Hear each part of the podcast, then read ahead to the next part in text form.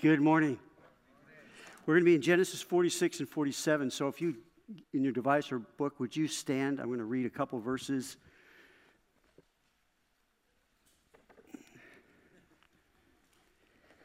So in chapter 46, I'm going to read verses 1 through 4, and then 47, 11, and 12. And then we'll pray and we'll look at this next section of Joseph's life. So Genesis 46, 1.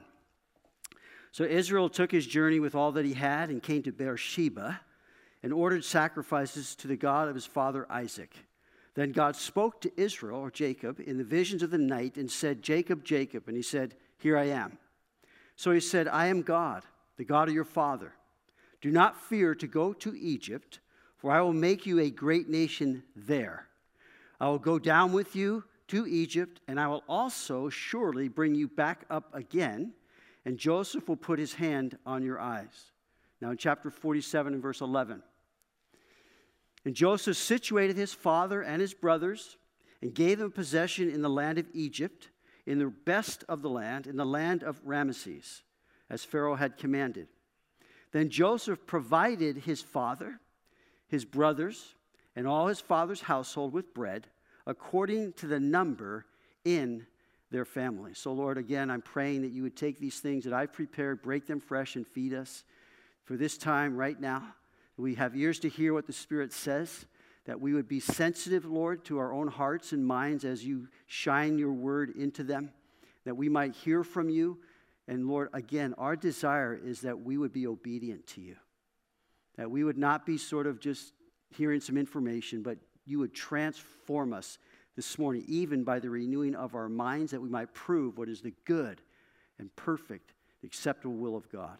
So help us, Lord. Bless this time now in Jesus' name. Amen. You can be seated. So, who is your family? Is what I want to talk about this morning. We're talking about destiny through the, light, the faith of Joseph.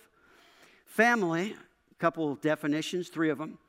All the descendants of a common ancestor. Secondly, a social group made up of parents and their children. And third, a group of people doing life together. So, three things in this outline. We'll go back to them. Who is not your family? Now, some of you are thinking, I know who I wish wasn't part of my family. who was born into your family, and then who is with you as family. So, I want to begin and end with some quotes from this book by Rod Rod Dreher. It's called The Benedict Option. He also wrote another book called Live Not by Lies. This was written in 2018. The other one, Live Not by Lies, was written in 2020. I'm finding it extremely challenging to how I'm living my life as a Christian. And so, not, this is not a wholesale endorsement of the book, but I will tell you it's been a challenge for me personally. And I think if you were to read it for you also, in the context of the things that we're going through and how am I living my life as a Christian. I think that's been challenged over and over in just the things we're going through. So, first quote he, here, he says here One reason the contemporary church is in so much trouble is that religious conservatives of the last generation mistakenly believed they could focus on politics and the culture would take care of itself. Unquote. Secondly, he goes on Will the law, as written by a conservative legislature and interpreted by conservative judges, overwrite the law of the human heart? No, it will not. Politics is no substitute for personal holiness. The best that Orthodox Christians today can hope for from politics is that it can open a space for the church to do what the, do the work of charity, culture building, and conversion unquote. So, who is not your family? I want to talk about family this morning with you. Look at chapter, we read in chapter one, God saying, I'm God, I'm the God of your father. So, God's plan to redeem the world came through a special family for sure. And so, God is reiterating his promise through Abraham, then Isaac, then Jacob, and now to Jacob again, saying, I will go down with you to Egypt and I will bring you back up again. His promise was to give them that land. But it's interesting. He says, I'm going to take you down to Egypt, and there you're going to become a great nation. God's ways are not our ways. And so in verse 5, Jacob arose from Beersheba, and the sons of Israel carried their father Jacob, their little ones, and their wives in the carts which Pharaoh had sent to carry him. So they took their livestock and their goods, which they had acquired in the land of Canaan, and went to Egypt. So the whole family is making the move, no one's staying behind. Jacob and all his descendants with him, his sons and his sons' sons, his daughters and his sons' daughters, and all his descendants he brought with him down to Egypt. So again, God's plan was promised through Abraham, and then Isaac, and then Jacob.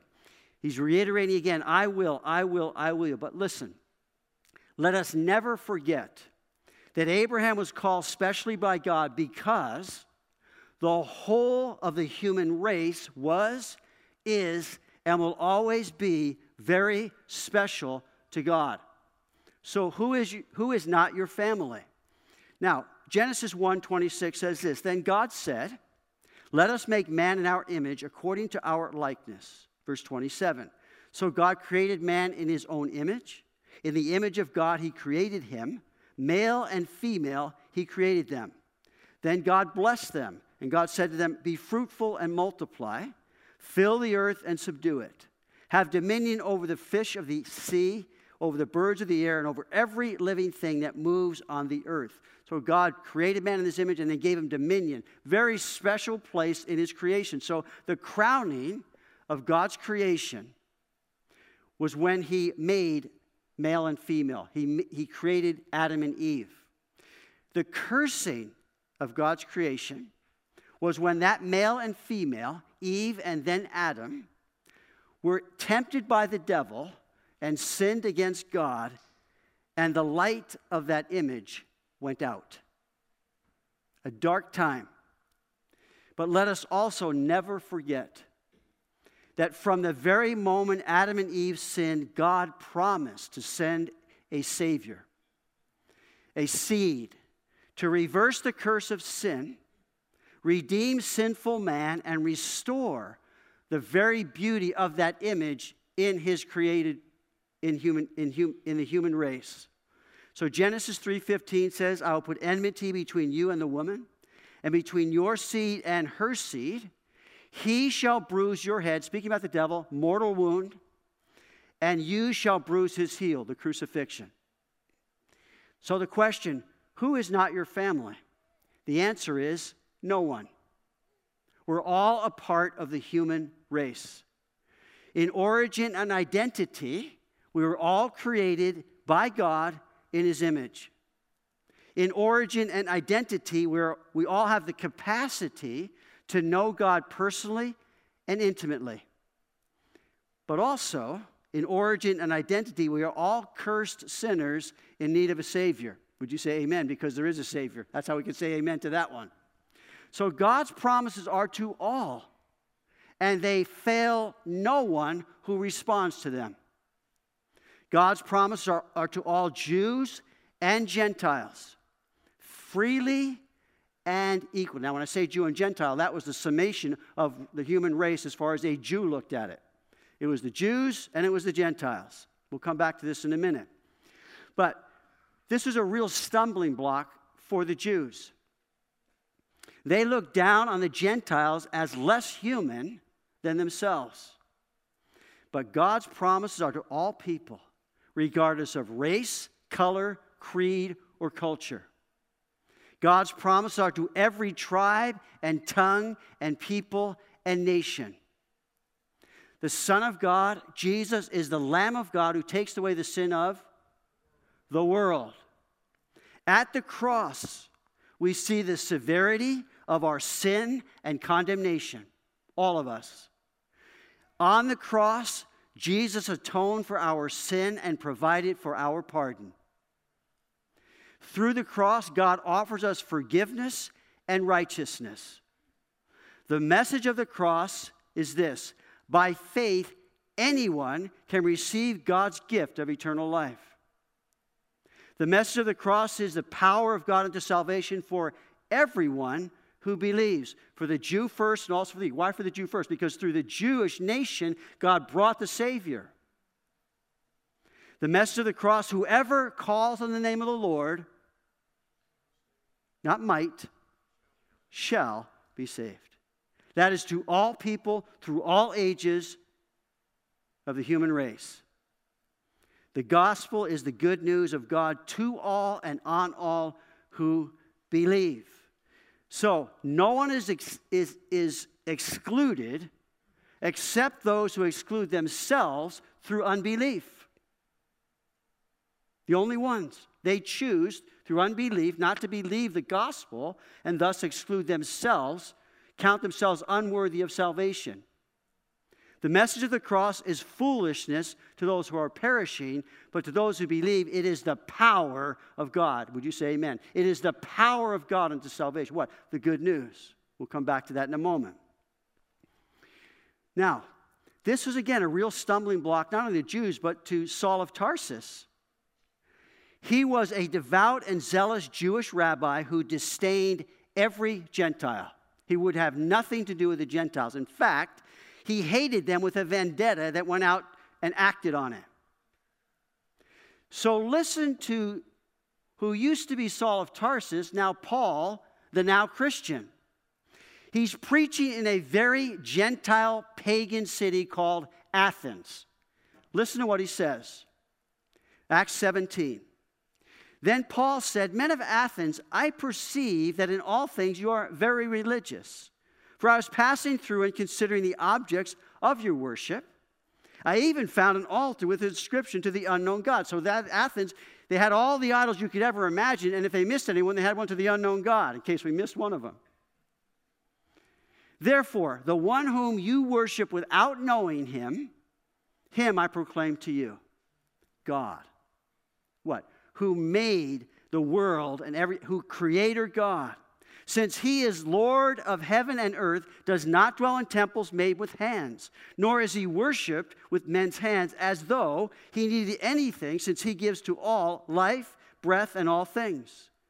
And he has made, look, notice verse 26, and he has made from one blood every nation of men to dwell on all the face of the earth, and has determined their pre appointed times and their boundaries of their dwelling dwellings, so that they should seek the Lord in hopes that they might grope for him and find him, though he is not far from each one of us. So God put you where you are that you might know him. That's what Paul's preaching. And this God whom you don't know, the unknown God, let me tell you, he's creator. He's put you here, he's created you, and you're there that you might know him. So he goes on, for in him we live He's, he's quoting, quoting some philosopher here. In him we live and move and have our being. As also some of your poets have said, for we are, here it is, we are his offspring. Therefore, since we are the offspring of God, we ought not to think that the divine nature is like gold or silver or stone, which is inanimate, dead. We are, we're talking about a living God something shaped by art and man's devising. Truly, now notice, truly, these times of ignorance God overlooked, but now commands who? All men everywhere to repent. All men everywhere. The Jews are not an exception. They too must come in the same way. Because he has appointed a day on which he will judge the world in righteousness by the man, capital N, whom he has ordained, he has given assurance of this to how many? All by raising him from the dead. Now, read what Paul, the now Christian, wrote to the Gentile Corinthians. Verse 20 of chapter 1 in Second Corinthians. For all the powers of God in him are what? Yes, and in him, amen, to the glory of God through us. Now, he who establishes us with you, he's saying us with you, he's establishing us with you in Christ and has anointed us in God, who also has sealed us and given us, all of us, the Spirit in our hearts as a guarantee. To those who are saved, this is God's promise. Now, finally, look at what Paul, the now Christian, was called by God to do. This is amazing. It's the last person in the world you'd think he'd call to go to the Gentiles. He says, For this reason, I, Paul, the prisoner of Christ Jesus for you Gentiles.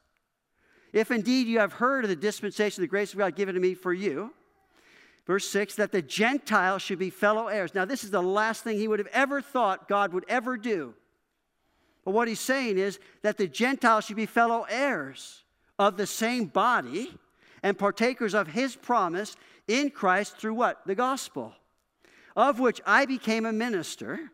Verse 8, to me, who am less than the least of all the saints. So Paul had gone from this place of thinking he's the man to realizing he's just a man, like everyone else. In fact, he looked at himself as being like, he's going, I used to think and now I see. I was blind, now I see. Huh. It's fantastic. This grace was given. Paul saw his life as having been doused in the grace of God, the calling of God, and to make all see what is the fellowship of the mystery. Then he, this is what he prays. For this reason, I bow my knees to the Father of Lord Jesus Christ, from whom, notice, the whole family in heaven and earth is named. That he would grant you, according to the riches of his glory, to be strengthened with might. He would have never prayed one letter of this prayer except he came to know Christ and realized we're all a part of the human race and Jesus died for the world and we all have this promise to us through the gospel of experiencing what he's praying for here. And he's praying for the Ephesians. That he would grant you according to riches to be strengthened with might in the inner man. That Christ may dwell in your hearts through faith, that you being rooted and grounded in what love may be able to comprehend with all the saints what is the width and length and depth and height to know the love of Christ that passes knowledge. He's praying that for these people. Oh, to God be the glory. So the question this begs who is the Gentile in your life? Who's the Jew in your life? I, I, I say that typologically, typologically. Who are those who, in my heart attitudes toward them, are less than image bearers of God? The question, who is not in your family? The answer is no one. We're all a part of the family called the human race. Let me add these thoughts because in origin identity, we're all created by God in His image. We'll have the capacity to know God personally, intimately, and we're all cursed needing a Savior. So, that being established now, and us as believers, for I hope most of us, if not all of us here, if you're not, we're praying, we always are praying that you will come to know Christ. You'll come to know this fantastic gospel and respond to it. But let me add these thoughts in no particular order. The gospel is clear and the gospel is simple. What is necessary for salvation can be known and understood by all people, regardless of their background. Whatever our race, whatever our, our class, whatever gender, whatever ethnicity, the gospel speaks clearly and simply to the heart. We must preach the gospel with courage and boldness to every creature. Secondly, racism is the sin of partiality. Partiality goes from denying that certain human beings are made in the image of God to more subtle forms of mistreating or disdaining a person on the basis of the color of their skin. Whatever form, listen, it's the sin of partiality. So let each one of us examine ourselves in these matters.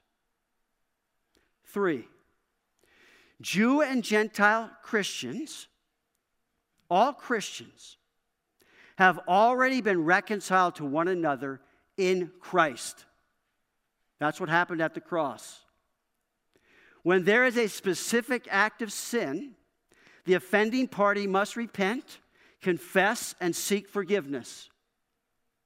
But apart from any specific sin, specific act of sin, no Christian needs to repent to confess, needs to repent or to confess to seek to be forgiven by any other Christian. That's been dealt with at the cross. We are not guilty and cannot repent for sins we have not committed. Number four, a Christian's primary identity is in Christ not our demographic group. As we read in the book of Acts, we just read it, God put us where He puts us that we might know Him. He determined those things. Therefore, it is not sinful to have an ethnic, cultural, or national identity, so long as we keep these in their proper importance. These things of ethnicity, culture, national identity are infinitely minuscule compared to our identity now in Christ.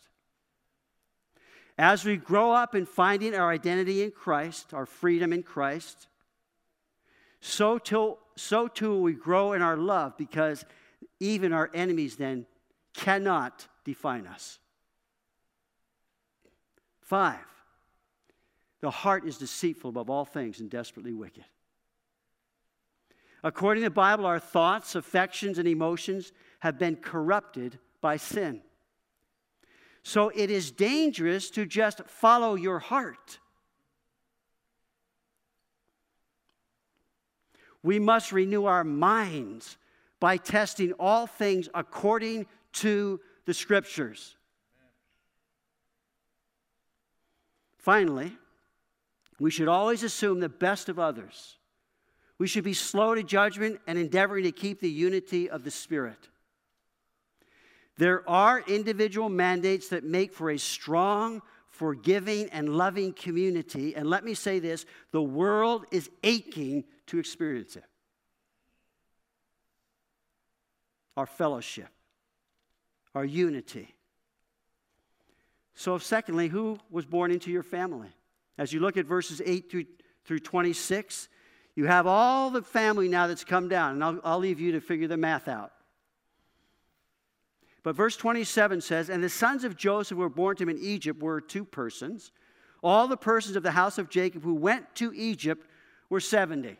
So he captured it. That, that there's 70, this, this little family entourage is about is 70 people. Now, who was born into your family? Children are a heritage from the Lord.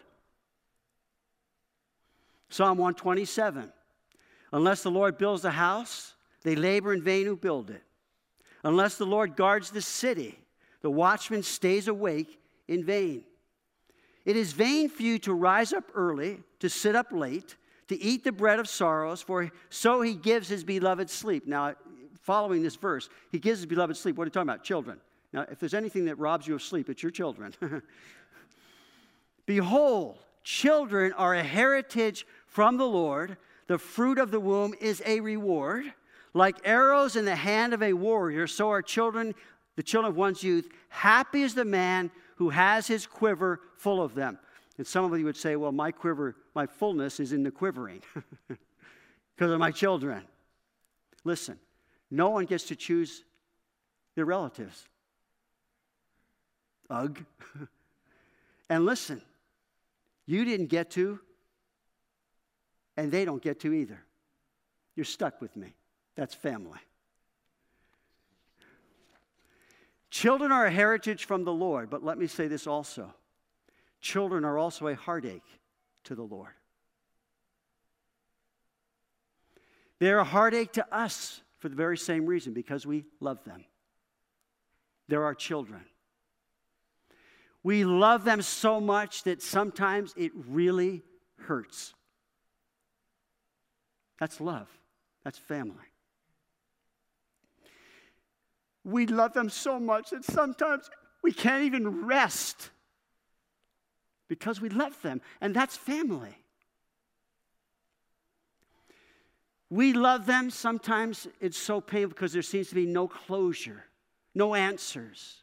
A why seems to hang, echoing, bouncing back between the walls of, of our heart and mind.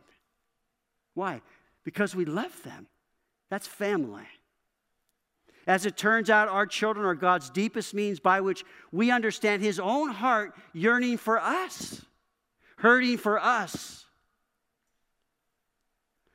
As it turns out, our children are God's most powerful means by which we learn to let go and trust Him with what is most precious to us. And we find that He is faithful.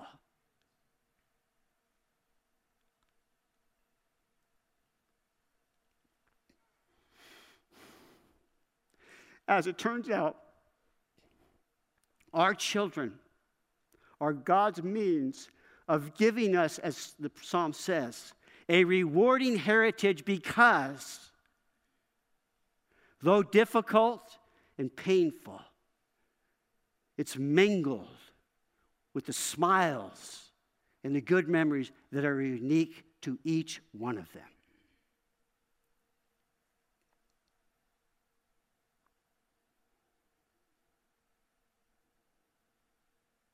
Lost my place on my notes. There it is. Because of that, I know this and you know it.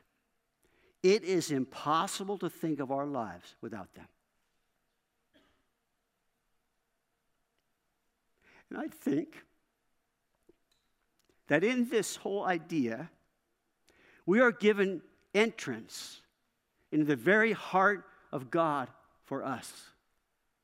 If I can put it in in human terms, God never imagined a whole universe without you, without me.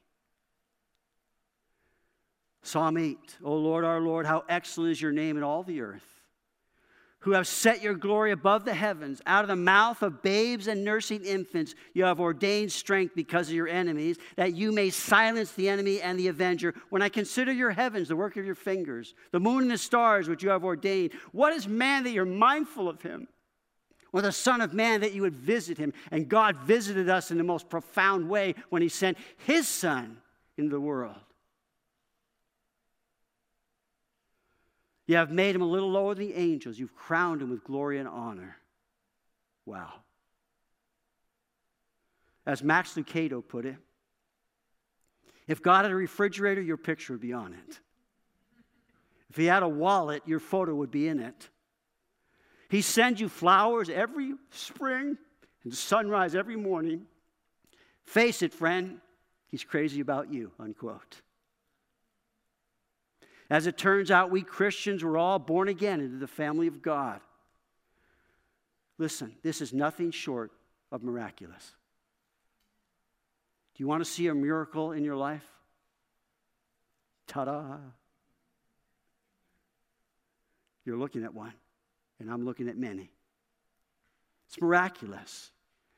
And God did it through the gospel, through our faith in Him, and coming to Him as our Heavenly Father. But again, as it turns out, we still didn't get to choose our brothers and sisters. But may I, I don't know if this would be a reminder or a warning, we're going to be spending a lot of time together. It's called eternity. Now, we'll be vested, uh, some of these things will be out of the way, which we'll be thankful for, but nonetheless, this quote, I love it. To live above with saints we love, now that will be glory. But to, be, to live below with saints we know, now that's a whole different story.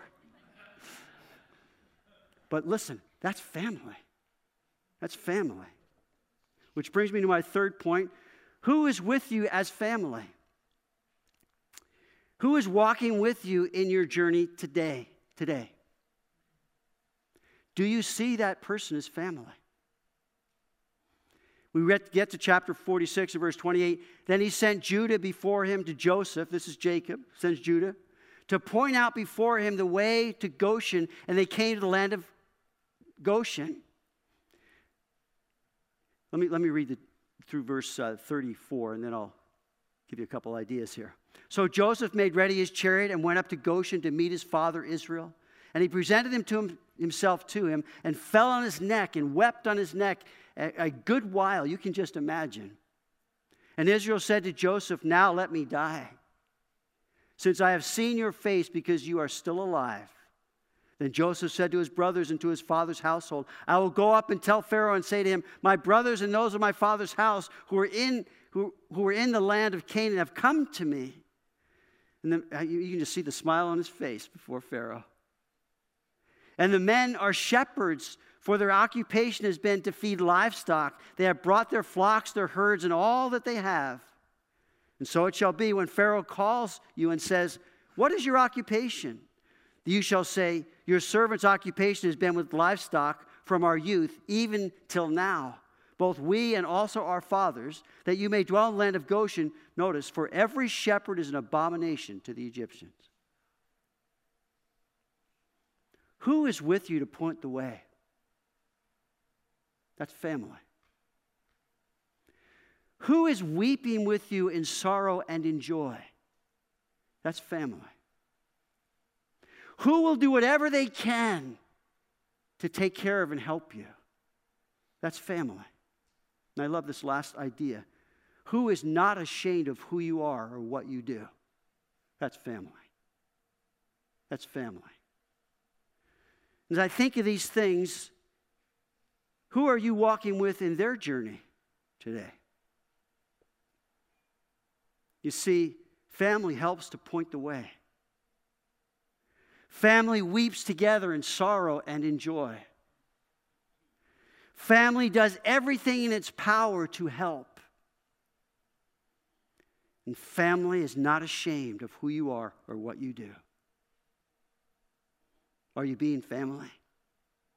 Do you understand how powerful family is? We get to chapter 47. We find there in verse 1 Joseph went out, went and told Pharaoh. And then we see in verse 5 then Pharaoh spoke to Jacob. And what did he say? He said, Make your, your sons the shepherds over my flocks. And I believe he's getting the best of the best. But here we, so then in verse 7, Joseph brought in his father Jacob and set him before Pharaoh, and Jacob blessed Pharaoh. Pharaoh said to Jacob, How old are you? Verse 9, and Jacob said to Pharaoh, The days of the years of my pilgrimage are 130 years. Few and evil have been the days of the years of my life, and they have not attained to the days of the years of the life of my fathers in the days of their pilgrimage. Again, twice. Jacob blessed Pharaoh and went out from before Pharaoh. Here's what's going on here Jacob was old, he had nothing left to prove. That's such a wonderful place to find. His life was difficult, yes, but God made him a blessing to those around him. To Pharaoh himself, the most powerful man in the world, Jacob was, the, was a blessing with family. There is tremendous blessing we must do diligence to recognize. The blessing of God through those who have lived life, those who have nothing left to prove, those who have these treasures of wisdom and freedom and peace. Huge blessing. And I think in our culture, they've sort of been slowly and slowly just hidden away when really they need to be right out front.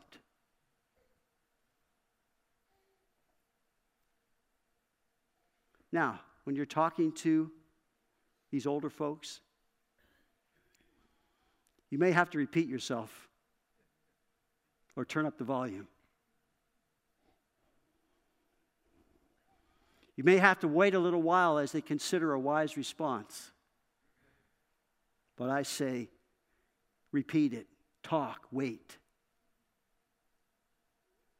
Now, let me tell you about these because I don't know if I'm still in denial or not, but basically I am. we do not think of ourselves as old, but our body reminds us every day. But here's the deal they have been tested, and their testimony and their testing has now become their testimony. Oh, few and my days have not been good, but I'll tell you what, God took me through them. Their lives may have been messy, but those messes have become their message. The faithfulness of God. In 1 John 2:13, I write to you fathers because you have known him who is from the beginning. The depth of someone who's walked with God for years and years and years is so rich a heritage, so rich a reward. It's called family. And so, verse 11 Joseph situated his father and his brothers and gave them a possession in the land of Egypt. So, Joseph now is going about to take care of his father, but then his whole family. That's family. the best of the land in the land of Ramesses as Pharaoh had commanded. So he had this relationship with Pharaoh that was a tremendous relationship. And Pharaoh respected Joseph. And now the benefit of Joseph's relationship with the most powerful man in the whole world is now the heritage of his family. He, Joseph provided for his father and his brothers and all his father's household with bread according to the number in their families. You get to chapter 47 and verse 13. There was no bread in all the land, for the famine was very severe. So there's no bread. Then their money fails. They don't have any money. They run out of money. And so then they go, to, go again to Joseph and they sell themselves as slaves to him and they give up their land. So now their land's gone. They're living in cities. Notice verse 18.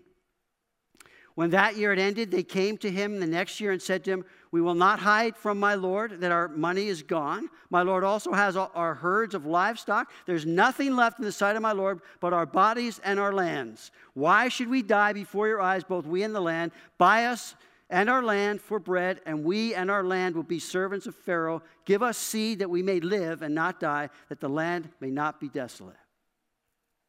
Here's my thoughts. Who is with you when things get severe? That's family. Who is with you when there is no bread? That's family. Who is with you when your money fails? That's family. Who's with you when you've lost everything? It's family.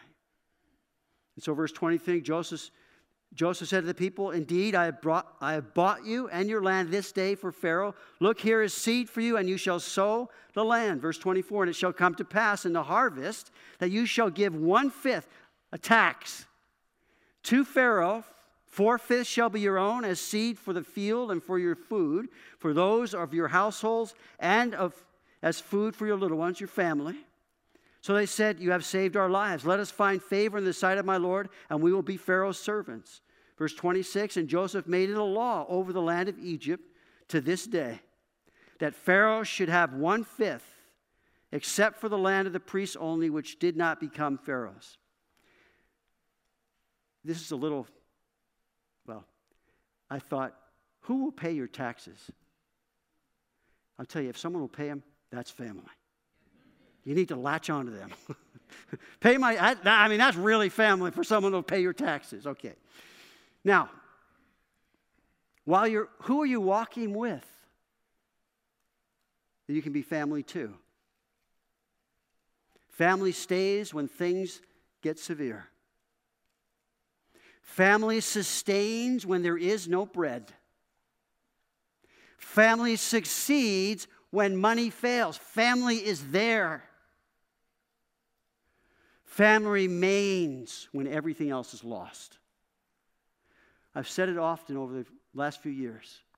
When it's all said and done, what do you have? It's family. It's family. I was never close to my family. Not that I was antagonistic with I just wasn't, for whatever reason. Very individual, probably a little more rebellious than I should have been. But I'll tell you what, my mom and dad were always there. Always. And I've come to realize in the latter years of my life, when it's all said and done, you have family. They'll be there when things get severe, or they've been there as things got severe.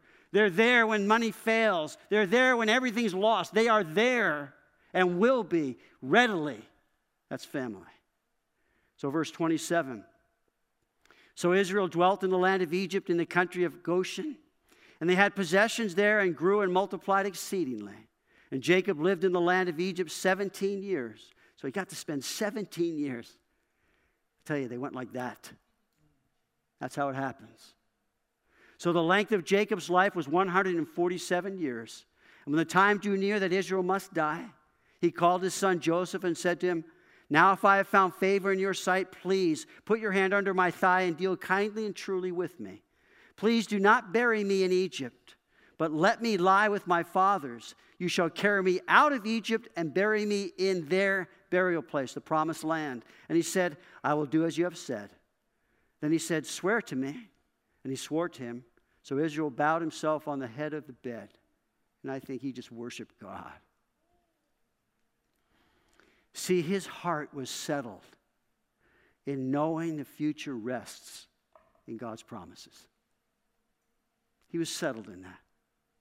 He wanted to make sure he was passing that on to his son. And how critical is that? We're seeing more and more how important it is to hand down the heritage, to hand down the history, to hand down those things that we believe are essential to healthy community and a healthy nation.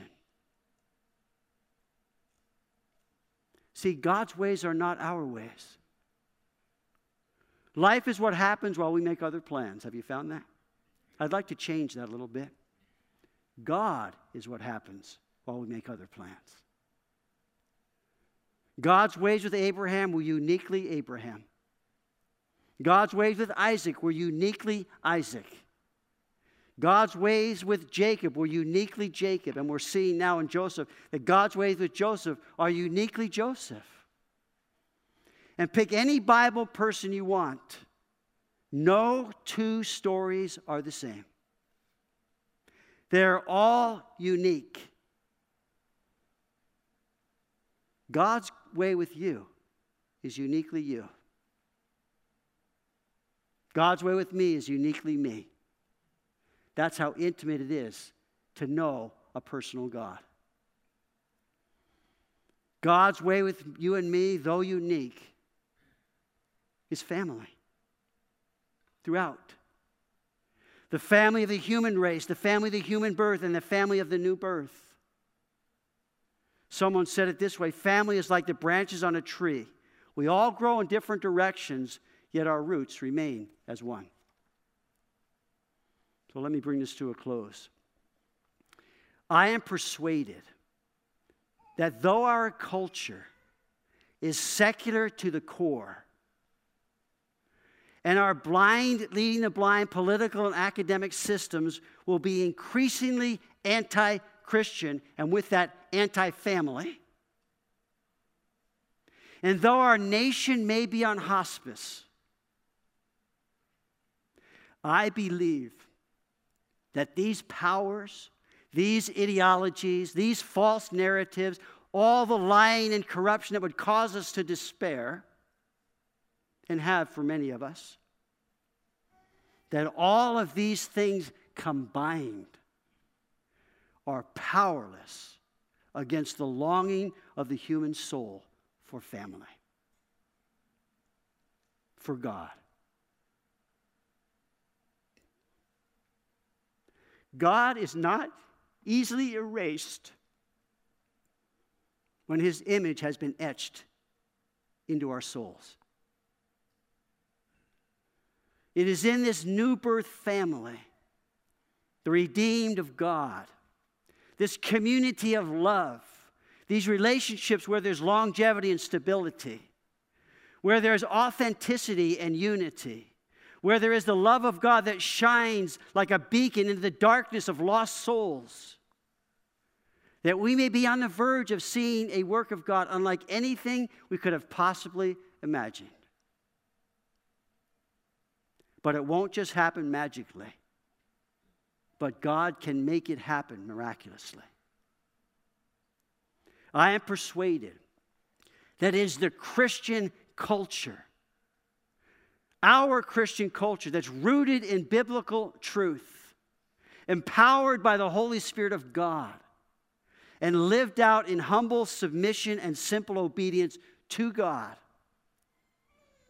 That is the family against which the gates of hell cannot prevail it's family, it's community. Now, as I was sharing some of these thoughts with Charlotte, she reminded me of my Genesis 38 study grace running in the background. That's family. Yesterday, I handed out a few more of George Verwer's book. It's called Messiology at our discipleship How many of you have never read this book? They're in our, they're in our prayer room right across there. Take one. I think there's a good hundred of them still there. George Verwer has been through life. He's in his 70s. Is he in his 80s now?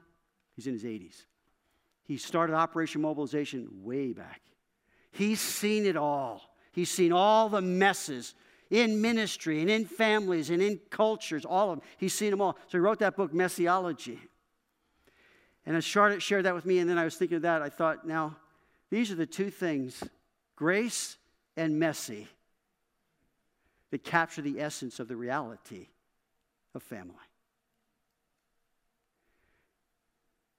So I close with these quotes from, again, the Benedict option. Again, this has been a holy challenge as to how I'm living my life. I think we're all being challenged. How are we living? But more importantly, how is my life? The gospel seen, God seen. I believe it's family, it's community. We are facing unprecedented times as image bearers of God in our beloved nation and in our very secular culture. The same in our pre appointed times and the boundaries of our dwelling, in our spheres of influence as God has given them to us. Unprecedented times right now.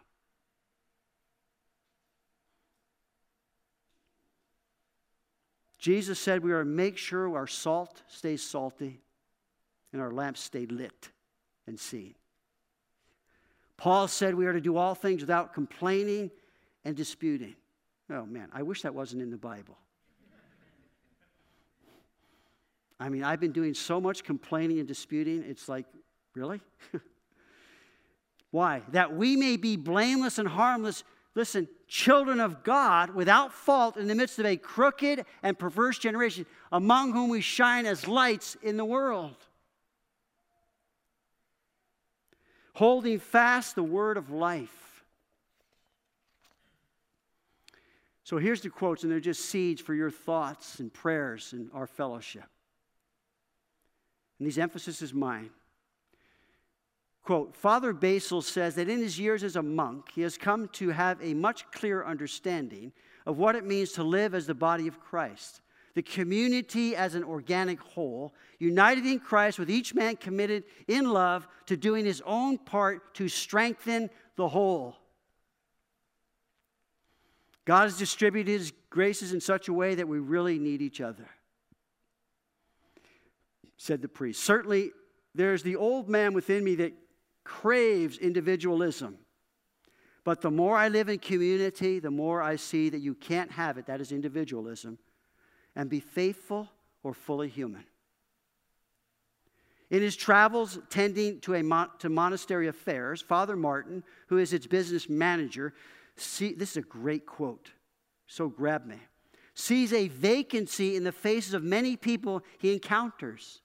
They seem so anxious, so unsettled, so uncertain. The monk believes this is the result of loneliness, isolation, and the lack of deep and life giving communal bonds. And this is the, what hit me. When the light in most people's faces comes from the glow of a laptop, the smartphone, or the television screen, we are living in dark in a dark age. They are missing the fundamental light meant to shine forth in a human person through social interaction. Love can only come from that. Without real con- contact with other human persons, what's happening in our nation is exactly this isolation, loneliness. And it's destroying people. Why? Because God did not create us to live like that. He created us to be in fellowship and be in community and having be able to give to each other the light of life in that sense.